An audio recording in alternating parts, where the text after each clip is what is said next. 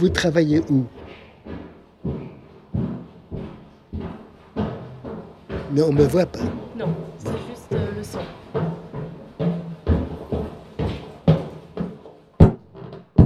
Il faut quand même dire qui je suis. Si vous dites simplement Marcel Marceau, il y en a des Marceaux. Oui, mais oui, ah, je ne peux pas dire que je suis le plus grand mime de notre époque. Je ne peux pas dire ça. Je ne le dirai pas. Alors, allons-y.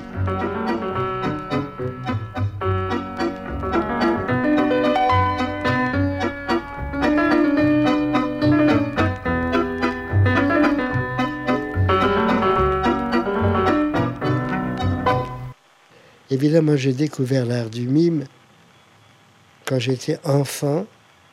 Je voyais les films de Charlot. J'avais 5-6 ans quand j'imitais Charlie Chaplin dans les rues. Je volais le chapeau melon de mon père, ses pantalons. Je me mettais une moustache avec l'encre, euh, avec de l'encre noire pour la moustache. Et je faisais Chaplin.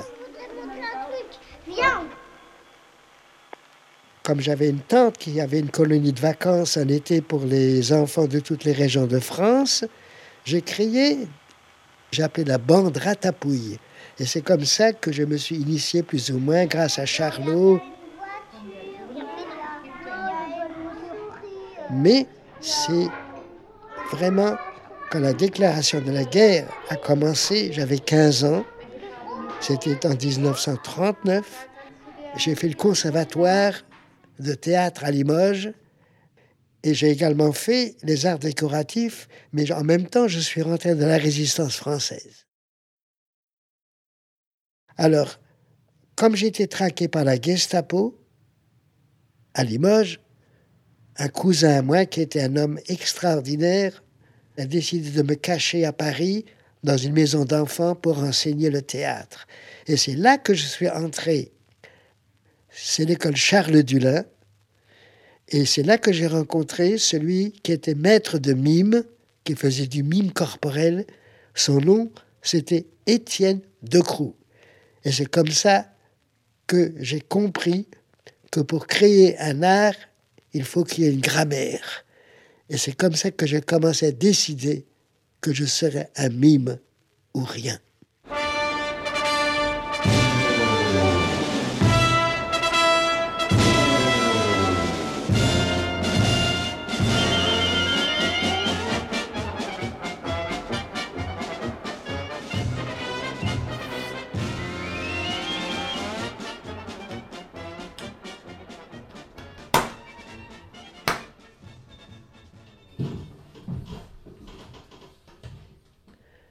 Qu'est-ce que ça veut dire faire du mime? C'est que le corps transmet les sentiments sans parler. Et qu'avec le corps, on arrive à créer comme la musique l'émotion, le rire, le tragique, le surnaturel, la métaphore.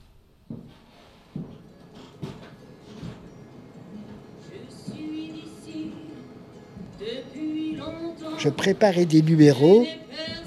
Il y a un début, un milieu, une fin, comme une pièce de théâtre. Donc le, corps s'investit dans une histoire.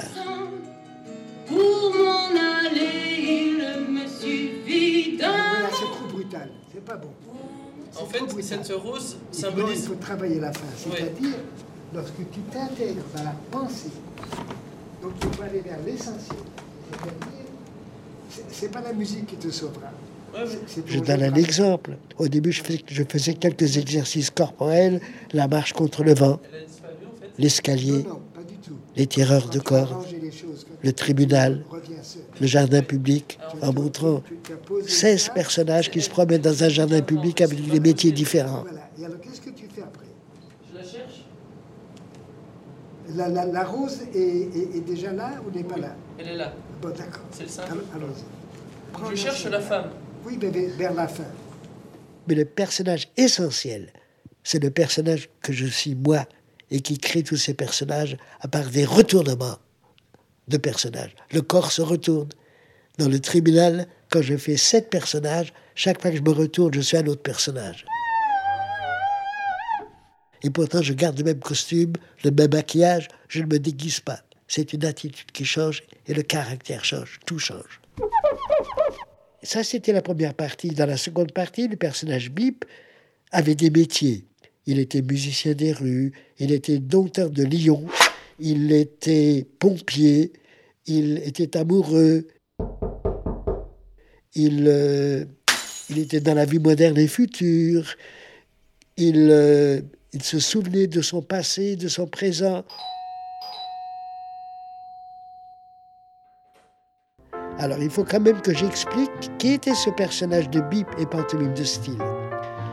Bip est un personnage qui a le visage blanc pour la mémoire du Pierrot parce que nous avions en France, à l'époque romantique, le Pierrot blanc.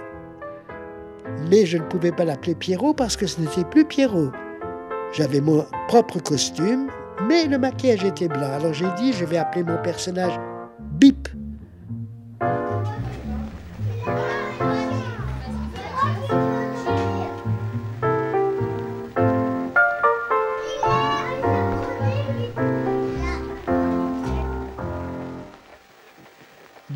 Au fond, était comme Charlot. Charlot, lui, était un génie dans l'art du cinéma. Et moi, au théâtre, je crée avec Bip des histoires. Mais la différence, c'est que Charlot était entouré au cinéma d'hommes visibles et moi j'étais entouré de personnages invisibles. Donc je faisais vivre cet invisible et je le rendais visible. Et c'était ça ma force à moi. Rien n'est silencieux. D'ailleurs, je dis même que le silence n'existe pas. Quand vous allez dans une forêt, vous avez le bruit des oiseaux, vous avez le bruit du vent. Quand vous êtes près de la mer, vous avez les vagues. Quand, dans la vie, même évidemment, même les gens qui ne parlent pas, murmurent, enfin tout. Euh, évidemment qu'il y a des gens qui sont silencieux.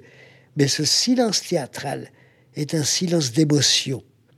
Et en même temps, la poésie du silence est fait de silence et de musicalité. Même si on n'entend pas la musique, elle est là.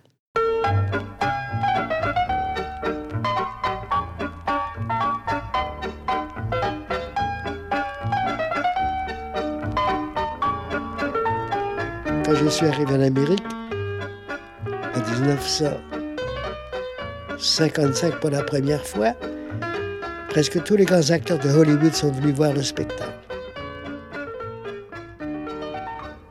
On n'avait jamais connu ça en Amérique. On connaissait en Amérique la danse, l'opéra, euh, la musical comedy, la comédie musicale à Broadway, mais on n'avait jamais vu un mime silencieux sur la scène, avec la musique, bien entendu, un peu, et le silence. Tout le monde me comparait à Chaplin, mais quand Chaplin était avec son personnage de vagabond, il était silencieux. Et c'était un vrai mime. Et moi, qui parle devant vous, sachez que je suis mime quand je suis en scène et que je n'ai jamais parlé en scène et que tout s'exprime avec l'art du silence.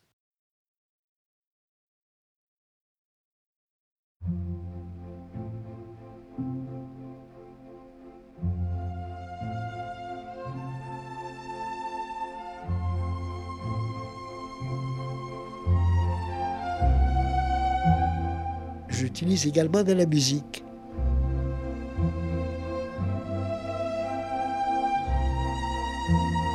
Mozart était un dieu, c'est-à-dire il était fondamentalement musique pure, c'est-à-dire moi je l'utilise quand je fais la création du monde, c'est comme si Mozart l'avait écrit pour moi, c'est-à-dire il est dans un consentus, il est vraiment... Euh, la musique pour lui, c'est la vie. Donc il n'est pas tellement descriptif.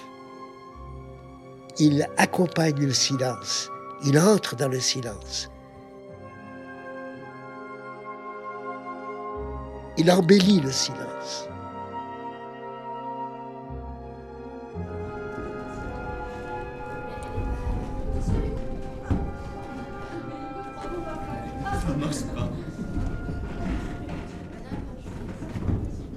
En 78, quand quand j'avais joué dans, dans les cinq continents, à travers les cinq continents, alors cet art est devenu universel. Et ce qu'il y a de remarquable, c'est que lorsque je suis revenu en France en 78-80, le maire de Paris, il a décidé de me donner l'école des mimodrames à Paris, une école internationale. Et aujourd'hui, cette école a 25 ans. Elle est toujours là. La main du mal arrive. Un, deux, trois, elle est rejetée. Et c'est comme ça que nous formons des élèves. Et ma là. Ensuite, on le mal. Le feu, Un, la terre, deux, le ciel, trois, l'eau. quatre. Et le cinquième élément, qu'est-ce que c'est? Le temps. Le temps, c'est le cinquième moment. Si on ne sait pas intégrer la force visuelle, si on ne sait pas émouvoir les gens par la, tragédie, la comédie, le comique, le tragique, tout cela se passe dans un certain temps. Et c'est très important. Euh, on joue une pièce entière sur la vie d'un homme en deux heures et demie. Moi, je montre par exemple adolescence, maturité, vieillesse et mort en cinq minutes. Comment peut-on aller de la jeunesse à la mort en cinq minutes? C'est le parcours du temps.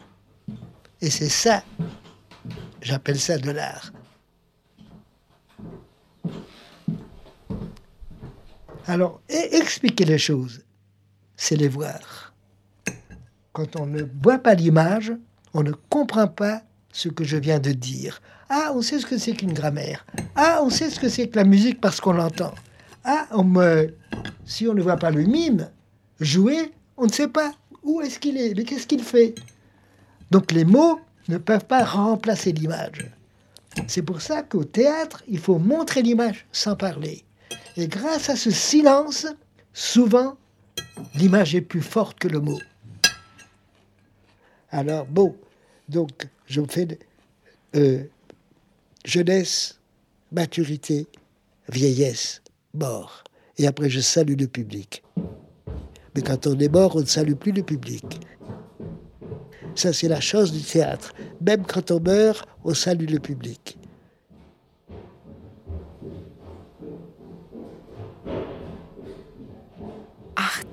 Radio. Voilà, je crois que c'est bien. Point D'accord. Pas ça, ça reste là jusqu'à 3 heures. com. il faut qu'on ait mangé, j'ai Oui, invité oui. tout le monde. Attendez, voilà. Il faut, il faut d'abord voir ce qui se passe. Quelle heure est-il? Parce qu'il est au moins une